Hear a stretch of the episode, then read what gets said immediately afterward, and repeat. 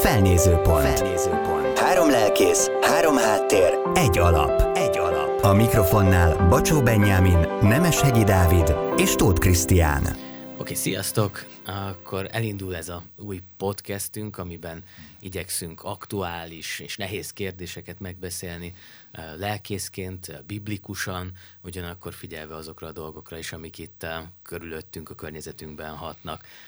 Ma egy izgalmas témával kezdjük, hiszen februárban a hónap témája, ahol gyülekezetben, áhítatban, egyházban, médiában nagyon sokat foglalkoztak a házassággal, és biztos, hogy nektek is föltették már azt a kérdést nekem számtalanszor, hogy, hogy akkor ez a házasság, akkor ez csak egy papír, vagy, vagy ez több annál, hogy kéne gondolkodni a házasságról. Azt hiszem, hogy ebben a Biblia segít bennünket eléggé.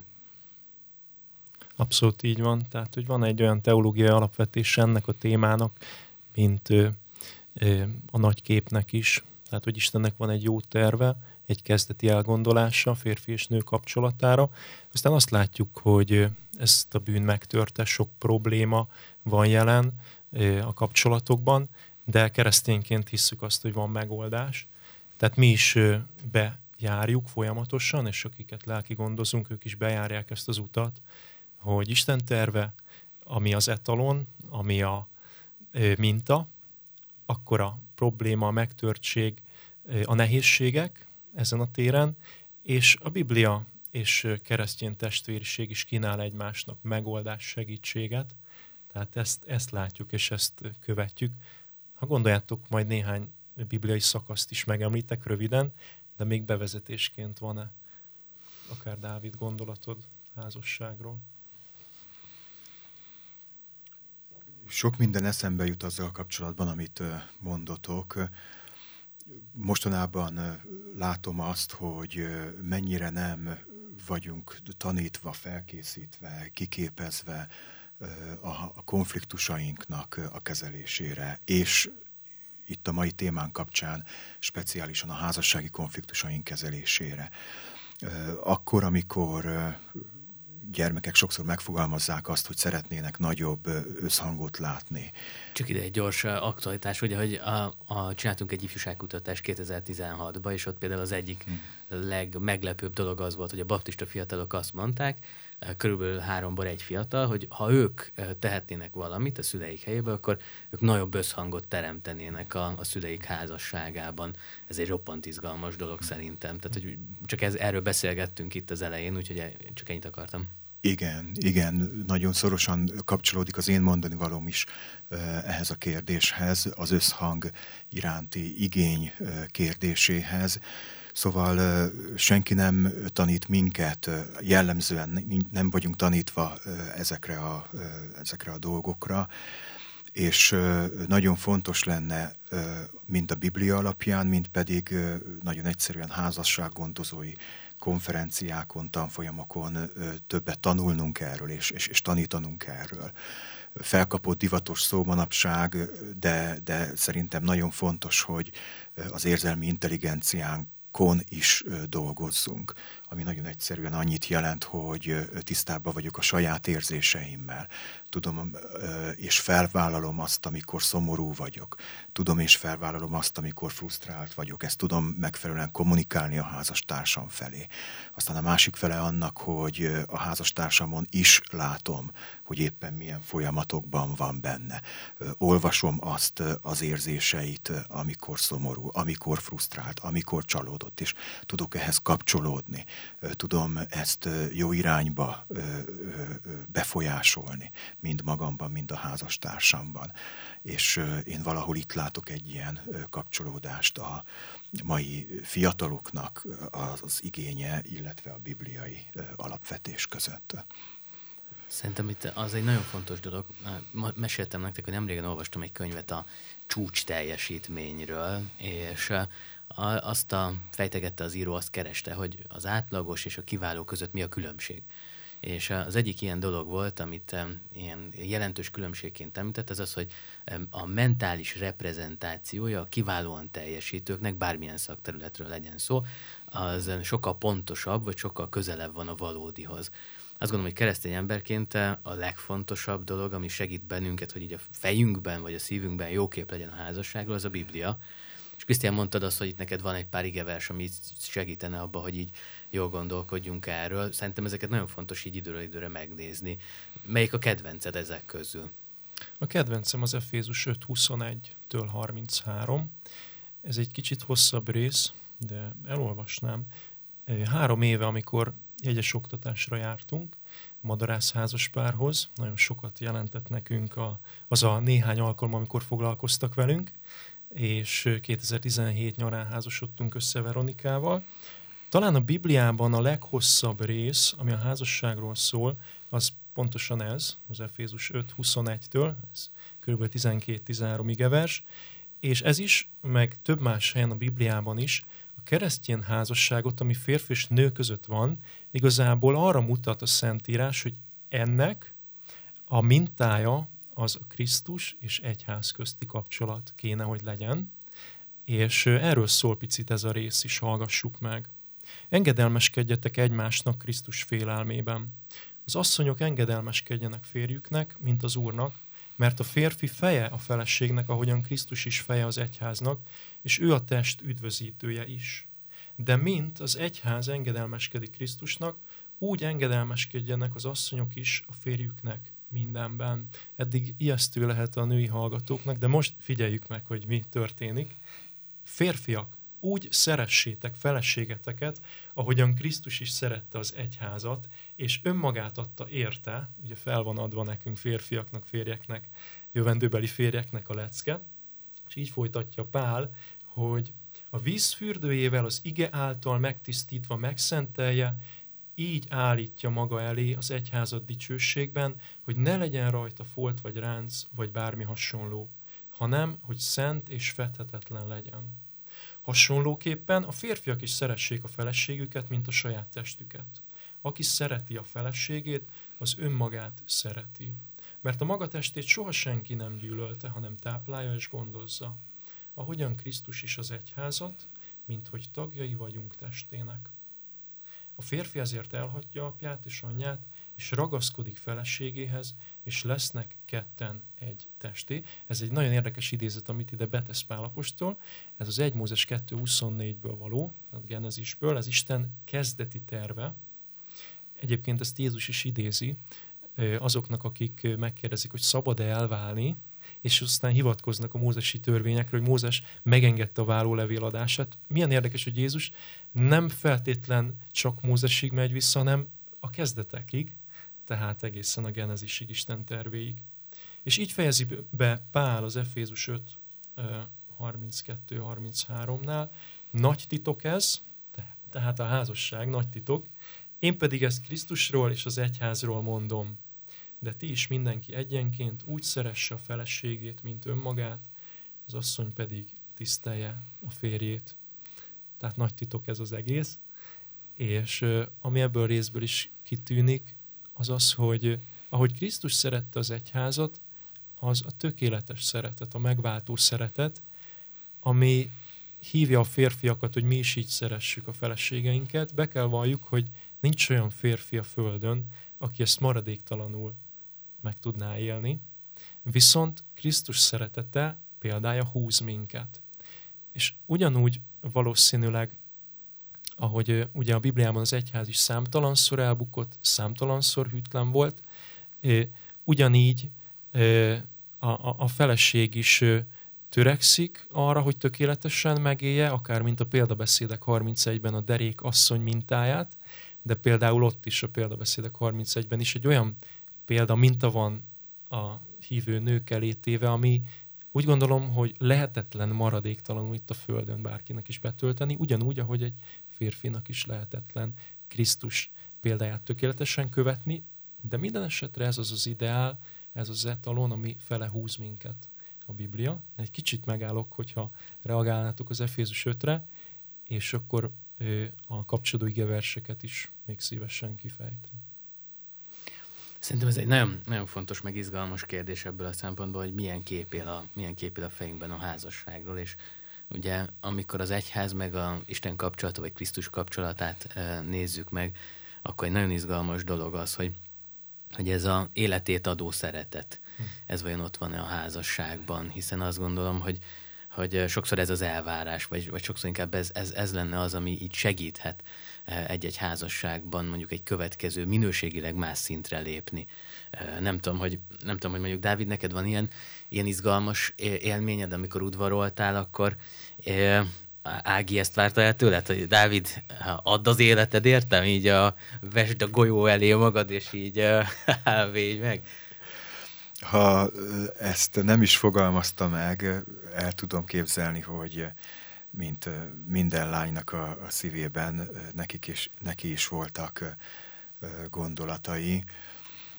Ugyanakkor, ugyanakkor azt látom, hogy valóban a, a hosszan működő, hosszú távon jól működő házasságokra tényleg jellemző az, hogy kész áldozni a, a, azért, hogy jól működjön a házasság.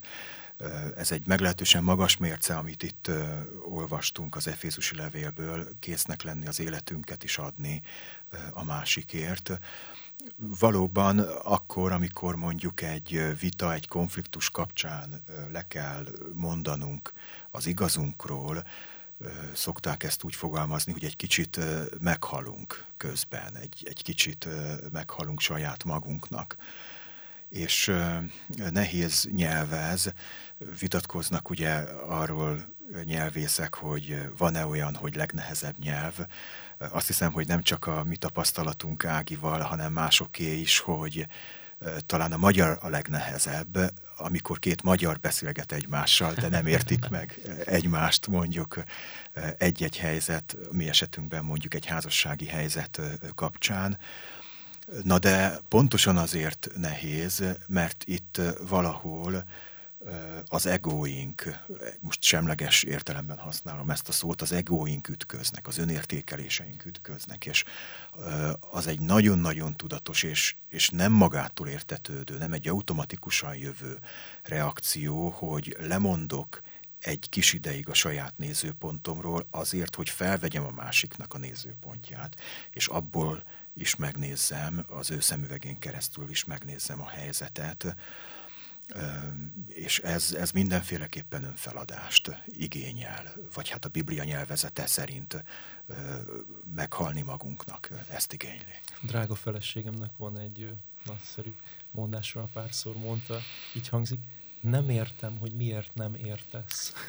és ezt én felírtam magamnak, annyira közel áll a szívemhez, és hát igen, mintha a férfi és a nő két külön bolygóról jött volna, lehet, hogy többen hallottátok. A férfiak a Marsról, a hölgyek, a nők a Vénuszról érkeztek, van egy ilyen műsor vagy könyv is.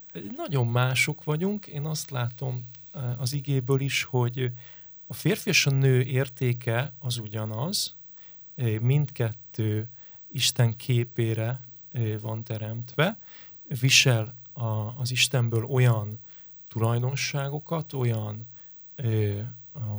dolgokat, amik csak benne vannak meg a férfiben és a nőben, és együtt a teljes ember. Viszont a szerepek között lehetnek különbségek. Ugye, ami most zajlik a 20.-21. században, hogy ezt teljesen mossuk el, ez egy korjelenség, akár erről is beszélgetettünk, hogy hogy is van ez. Nekem az jutott eszembe, hogy beszélgetünk erről a, erről a témáról, hogy nemrégen olvastam a, az USA Today-ben, egy izgalmas dolgot, megkérdezték a nőket meg a férfiakat, hogy mi a három legfontosabb dolog nekik, és akkor a férfiaknál a három legfontosabb dolog az így nézett ki egy ilyen párkapcsolatban, a szex, a kaja és alvás. Megkérdezték a nőket, nekik mi a legfontosabb, és akkor a nők a következőt mondták, alvás, étkezés, szex. Úgyhogy valóban, valóban tényleg az, hogy vannak jelentős különbségek eh, közöttünk, az a kérdés, hogy hogy tudjuk szerintem jól megélni ezt a különbözőséget, ami, ami nem értékben, külön, nem értékbeli különbözőséget jelent, hanem szerepekben való különbözőséget. Szerintem az egy nagyon izgalmas dolog, hogy mit kell ahhoz, mit kell ahhoz föladnunk, vagy kell-e valamit egyáltalán föladnunk, hogy, hogy ilyen kölcsönösen boldogító, egész életen át tartó hűséges házasságot tudjunk építeni. Szerintem ez egy nagyon izgalmas kérdés, amikor szembe jön velünk ez a téma. Megkérdeztem a múltkor középiskolásokat, képzeljétek el, hogy ki az, aki azt gondolja, hogy van e, ilyen, ilyen kölcsönösen boldogító, egész életen át tartó hűséges házasság. Nagyjából ilyen száz diákot kérdeztem meg, a fele mondta azt, hogy elméletileg elképzelhető. Mikor megkérdeztem azt, hogy ki az, aki azt mondja, hogy, hogy ő szeretne ilyet, nagyjából a 75 uk tehát négyből három fiatal nyújtotta fel a kezét, és mikor megkérdeztem, hogy ki az, aki szerintetek ne, ki az, akinek szerintetek össze is fog jönni, képzeljétek el, hogy akkor tízből egy fiatal nyújtotta a kezét. A, szerintetek miért van az, hogy, hogy ennyire nem hiszünk abban, hogy egy házasság, mondjuk akár egy a biblikus értelemben lehet egy ilyen kölcsönösen boldogító, hűséges, egész életen át tartó, kiteljesítő dolog. Nem tudunk, nem tudunk ilyen önátadóak lenni? Vagy, vagy mi, mi, mi a probléma? Még a keresztény házasságokkal is, hogyha néztek statisztikákat, azért ott is látjuk, hogy, hogy ott is lennének ilyen, ilyen problémáink. Nem tudom, mi a praxisban a gyakorlatotok. Nekem így újra és újra ez, ez így szembe jön ez a téma, hogy így valamit ez az önátadás, mint hogyha egy ilyen nehéz kérdés lenne, amit így a Bibliában olvasunk nem csak a házassággal kapcsolatban, hanem bármi új képességnek az elsajátítása kapcsán is szokták mondani, hogy a sikeres elsajátításhoz nagyon fontos az, hogy legyen jó példa előttünk. Amit szeretnék megtanulni, azt lássam, hogy másoknál is működik, a környezetemben másoknál is működik. És hogyha ezt vetítjük a házasságnak a kérdésére, én gyanítom, hogy azért ennyire siralmas ez a százalék, hogy mindössze 10 százalék mondja azt, hogy neki valószínűleg sikerülni fog, mert a mondjuk a közvetlen környezetében, tehát a saját szüleinek a házasságában sem nagyon látja jól működni a, a, a házasságot, a, a házastársi kapcsolatot. És félreértés ne essék, az, hogy jól működik, az nem azt jelenti, hogy problémamentesen működik. Keresztjén fejekben is, gondolkodásban is nagyon sokszor keveredik ez a kettő. Nem attól jó egy házasság, nem attól jó egy kapcsolat, hogyha problémamentes a legtöbb házasságra igaz az, hogy konfliktusok sikeres, jó megoldásán keresztül növekedik. Ahhoz, hogy eljusson egy következő szintre, 5 év után, 10 év után, 20 év után. Ugye a házasságnak is különböző korszakai vannak. Mindig egy-egy krízis helyzeten, egy-egy válsághelyzeten hozzáteszem, jól megoldott válsághelyzeten keresztül jutunk el a következő szintre, akkor leszünk gazdagabbak, akkor leszünk bátrabbak. Csak akkor, amikor a környezetünk is folyamatosan azt sugalja, hogy ha valamilyen romlik, akkor ne a javításával bíbelődj, hanem cseréld le, vegyél helyette másikat, vegyél helyette újat.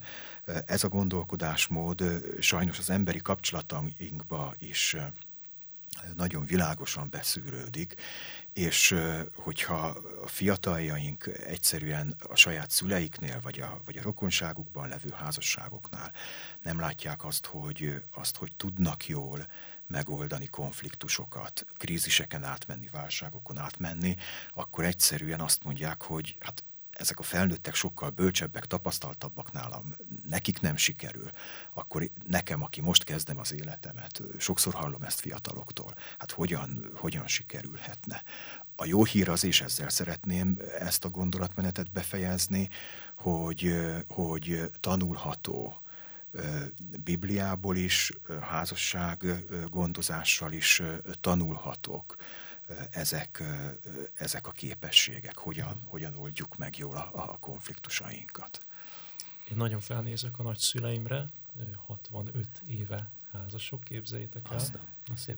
Megélték együtt 56-ot, és az az igazság, hogy a házasságuk úgy, ugyanúgy, mint a többi házasság is hullámzó, vannak hegyek és völgyek, de az a fajta ragaszkodás, amiről az 1 Mózes 2.24 is beszél, hogy a férfi elhagyja apját és anyát, és ragaszkodik a feleségéhez, és az a hármas fonál, amiről a Biblia szintén beszél, amiben benne van Isten, és benne van a hívő férj, hívő feleség, ezek maradandó szálak tudnak lenni, És ezeket nem elég tudni, én azt gondolom, hanem meg kell élni, és a Szent Léleknek az erejével járni nap, mint nap, és megbocsájtani újra és újra. Mert tökéletlen emberként én is hibázok, a feleségem megbocsájt nekem, és ő is, és én is megbocsájtok neki, és nem szabad ebbe belefáradni, én azt gondolom.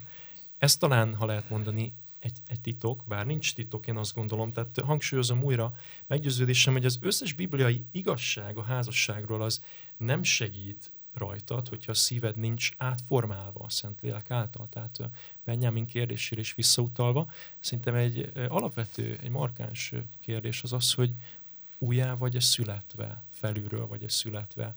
Nem csak fejben érted az evangéliumot, hanem valóban átformálja-e az életedet Krisztus szeretete. Ez egy nagyon nagy kulcs.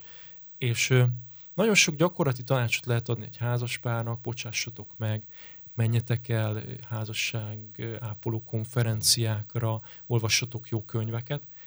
Én ezeket gyakoroltam is a feleségemmel, gyakorlom is, adok ilyen tanácsot is, fiatal házasoknak is, vagy egybenjáróknak is, de azt gondolom, hogy a legnagyobb problémám a házasságomban az az, hogy ha nem szeretem eléggé Istent, hanem magamat szeretem. Tehát talán az önzés az egy olyan alapbűn, amiből fakad minden egyéb, és hadd hozzak egy ilyen képet, úgy, mint a küllők, amik a kerék agy fele tartanak, a közepe fele haladnak, nekünk is ez a feladatunk a házastársunkkal. Tehát én nem tudom Veronikát az én képemre, meg nem is akarom formálni, ha bár néha megpróbáltuk, ő is próbált engem az ő képére, szerintem ezt átéltük, hogy a házasságban élünk, de el kell jussunk oda, hogy ami a célunk az az, hogy egyre jobban mindketten Krisztus képére formálódjunk, és ekkor, miközben egyre jobban hasonlítunk a mi mesterünkre, akár a Róma 8.28 szerint, egymáshoz is egyre közelebb érünk, mint egy mhm. háromszög. Hogyha a két szárán közelítsz a csúcshoz, akkor egymáshoz is közeledsz. Úgyhogy egy ilyen képet hoznék erről.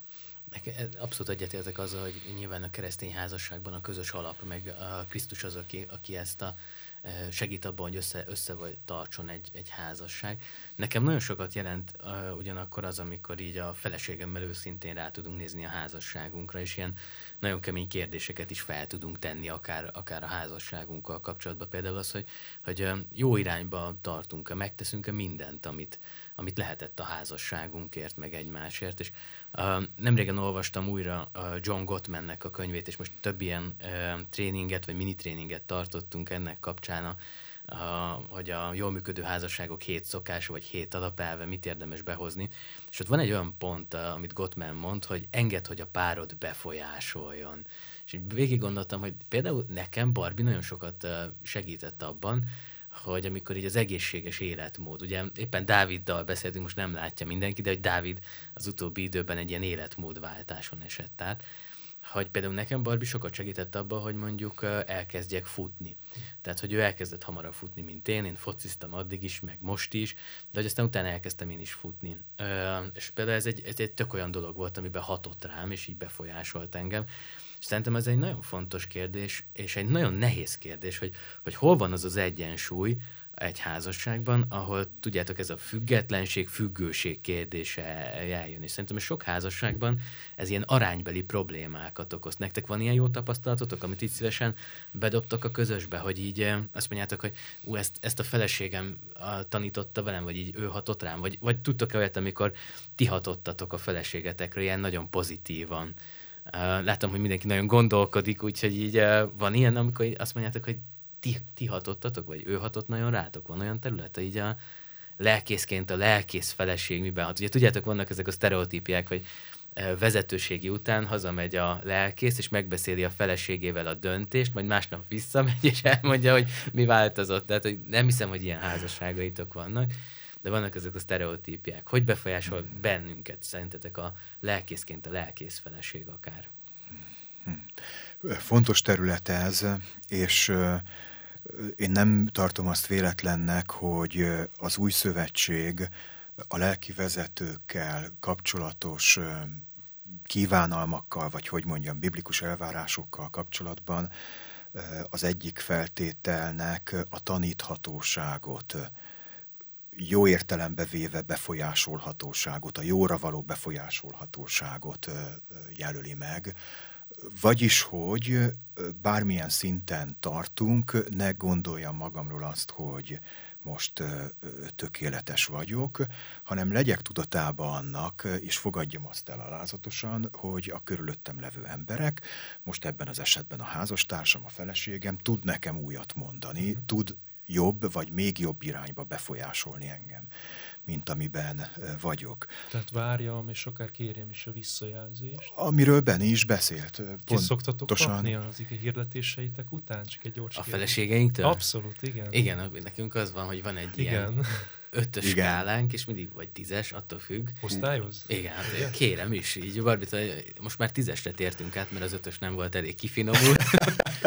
Úgyhogy így a tízes skálára tértünk át, és így megyünk hazafelé, és akkor kérdezem Barbit, hogy Barb, ez, így, ez, ez, ezt most hanyasra értékelni. És akkor Barbie mindig mondja, hogy ez most 7 és feles volt. Érted? Nem 8-as, 7 és feles. Hát mondom, ember lehet, egy 20-as skálát kéne csinálni, még lehet, lehet, hogy még kifinomultabb.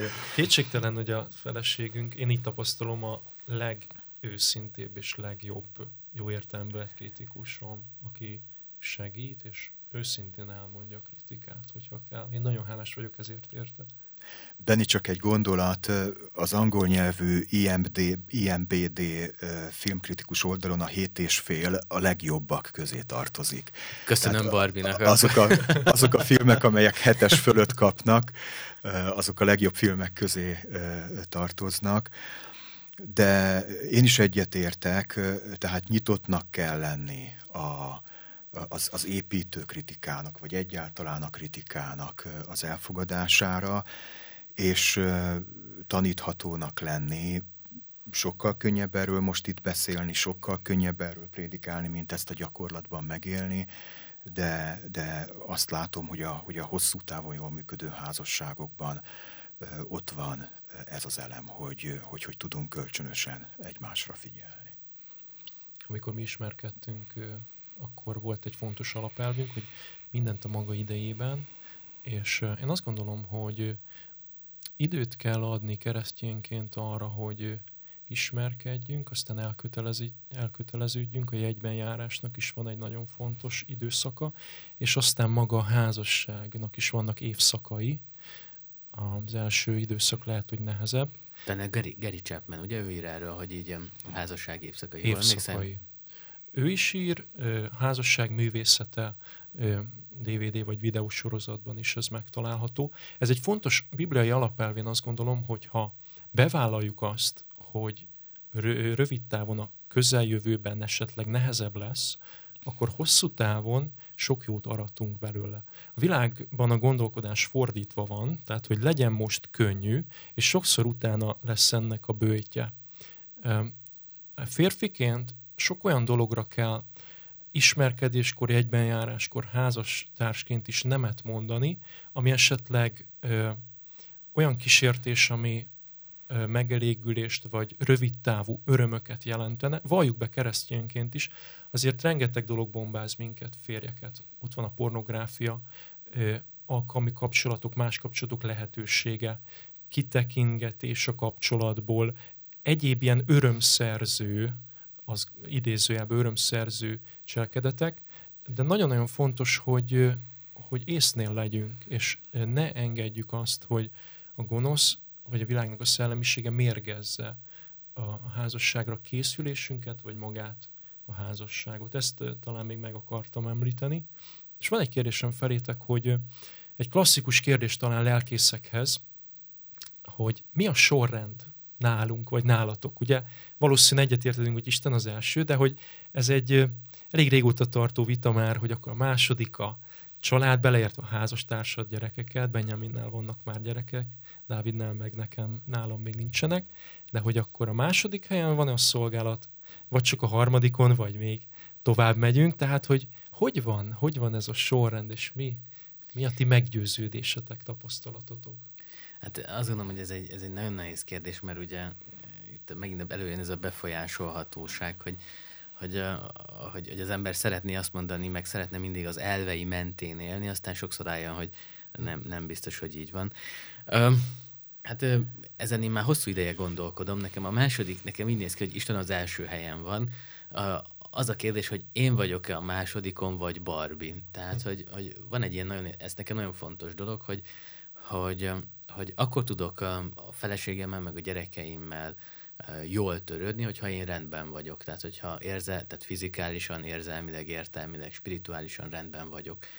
Ezért nekem nagy kérdés, hogy például én, én, én vagyok-e a második helyen, vagy Barbie. Aztán az biztos, hogy utána, tehát hogyha ez kérdés, akkor a, a feleségem megelőzi a gyerekeimet a, ebben a prioritási sorrendben. Ez, ez nagyon egyszerű. A gyerekeim majd egy pár év múlva ö, ö, új családot alapítanak, mi Barbival ketten maradunk, és ö, tökre élvezem vele az életet. Nekem a kedvenc cigeversem egyébként ez, hogy ö, élvezd az életet ifjú korodban elvett feleségeddel, és itt tökre igaz, tetszik ez a Biblia vers, igyekszem megélni, nagyon szeretem a feleségemet, és, ö, és ez, ezért, ezért nekem a, egy ilyen nagyon fontos viszonyítási, viszonyítási pont, és utána jönnek a, a gyerekeim, és utána jön a szolgálatom a mindenféle területe. Nagyon szerettem a gyülekezetemet, nagyon szerettem a Debrecenit is, ahol szolgáltam, de hogy ez azért így van, azt gondolom, hogy így egészséges. A gyülekezetek, meg a gyülekezeti tagok, azok, azokat bármennyire is szereti az ember, vagy bármennyire is kötődik hozzájuk, azért azért a felelősségünk irányukban kevesebb, mint a gyerekeink vagy a felelő, feleségünk irányába. Úgyhogy én ezt, ezt tudom mondani. Persze azt hiszem, hogy Kovács Géza bácsitól jön ez a gondolat egyébként, mert ő azt mondta, hogy Isten a gyülekezet, aztán a család. Uh, én, én, én egy kicsit ebben mm, talán másképpen gondolkodom ma már. Én is egyetértek veled. Dávid? Nem tartom véletlennek azt, hogy a különböző korosztályokhoz, nemzedékekhez tartozó hívők, vagy a mi esetünkben lelkipásztorok eltérő módon gondolkoznak erről a kérdésről, egymástól eltérő módon. 40-es, 50-es, 60-as években valóban egy, egy lelkipásztori ideál volt.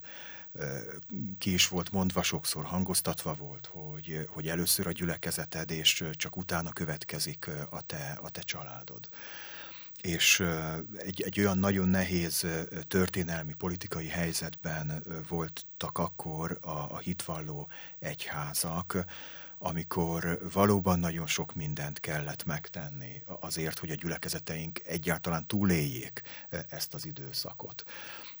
Egyetlen egy személy, a lelkipásztor volt hivatalosan megnevezve a hatóságok felé, egyházi hivatal felé többi szervezet felé. Ez azt is jelentette, hogy egy idő után ő végezte a gyülekezeti munkának a meglehetősen nagy részét. És a korábbi baptista gyakorlat, tehát a második világháborúig működő baptista gyakorlat, amely sokkal inkább egy ilyen több személyes új szövetségi fogalmak szerint presbiteri vezetés volt, egyre jobban megszűnt 50-es, 60-as évekre. És ebben a modellben én nagyon is értem azt, hogy az ekkor felkészülő tanuló lelkipásztorok hozták magukkal ezt a hozzáállást. Első Isten, második a gyülekezet, harmadik a család. Változnak az idők, a Jóisten nem változik, a Jóistennek az igéje nem változik.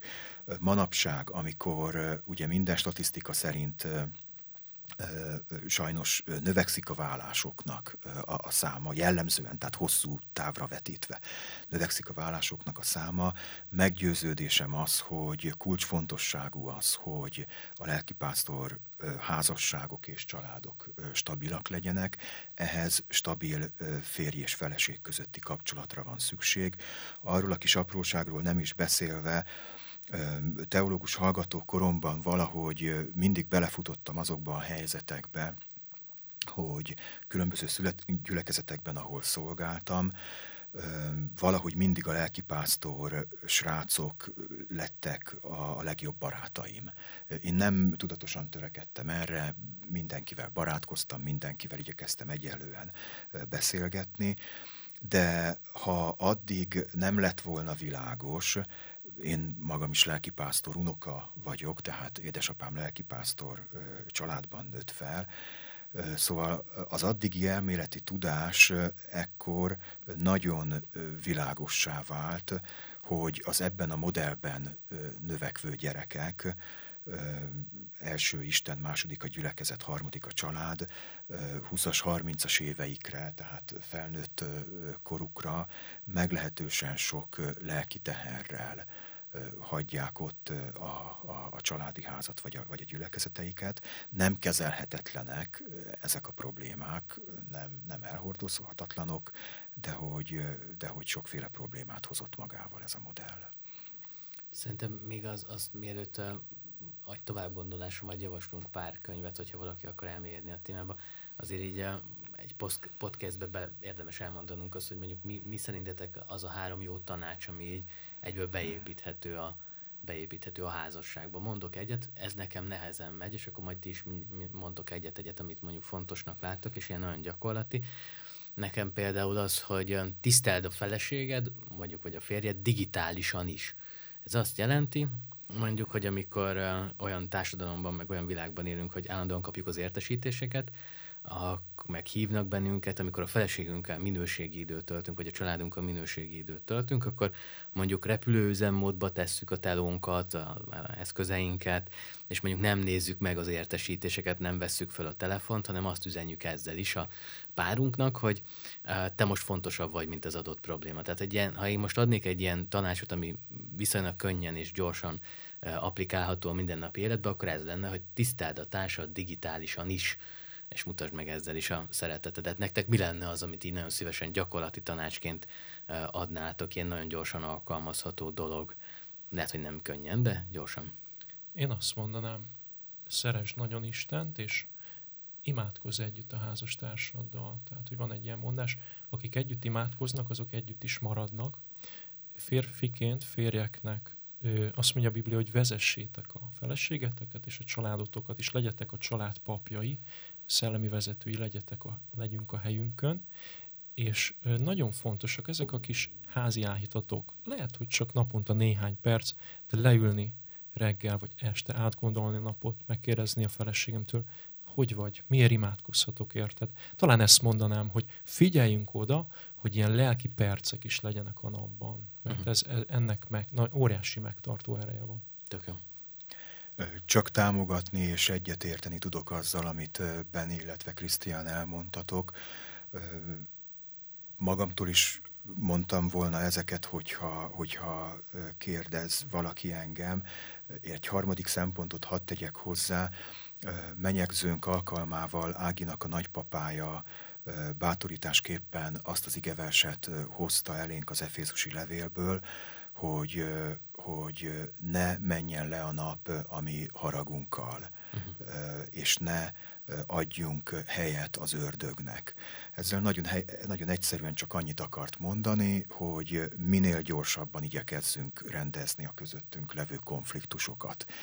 Nem azt értette ezen, hogy felületesen, na, intézzük el egy gyors bocsánatkéréssel, megbocsátással, tehát igenis itt egy alapos munkáról, egy, egy lelki munkáról van szó, de hogy nagyon komolyan látom házasságomban is, gyülekezeti kapcsolatokban is, más helyeken is, hogy akkor, amikor feloldatlan haragot hordoz valaki a szívében, meg nem bocsátást, nem tud elengedni dolgokat, azzal valahol az ördögnek ad helyet, az ördög hatásának, befolyásának ad helyet, és nagypapa nagyon egyszerűen arra figyelmeztetett bennünket, hogy nem engedhető meg ez a luxus hosszú távon jól működő házasságokat akarunk, akkor figyeljünk erre. Abszolút. És szerintem az is egy nagyon praktikus dolog, hogy tanuljunk a házasságokról, és akkor van pár könyv, amit szerintem nyugodtan tudunk azoknak adni, vagy mondani, akik így akarnak ebben.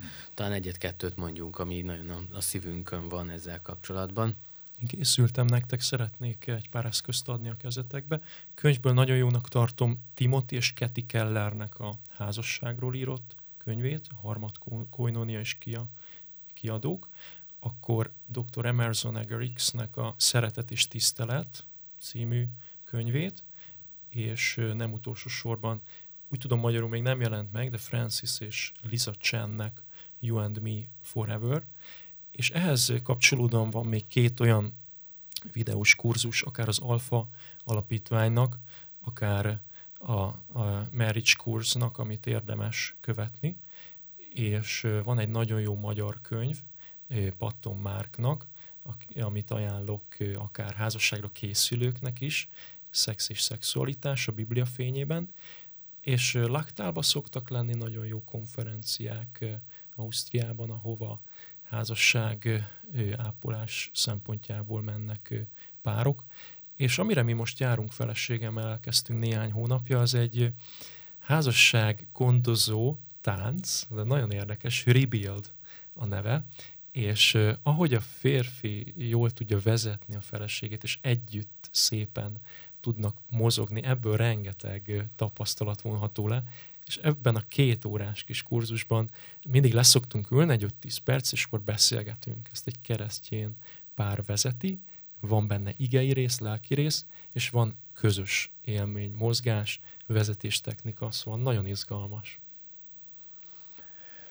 Pálhegyi Feri bácsinak bármiféle írását jegyes oktatásról, házasságról, házassággondozásról nagy örömmel és szívesen ajánlok mindenkinek. Köszönjük szépen, és akkor legközelebb, legközelebb, legközelebb találkozunk, akkor sziasztok!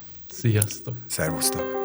Felnézőpont. Felnézőpont. Három lelkész, három háttér, egy alap. Egy alap. Hamarosan újabb epizóddal jelentkezünk. Köszönjük a figyelmet!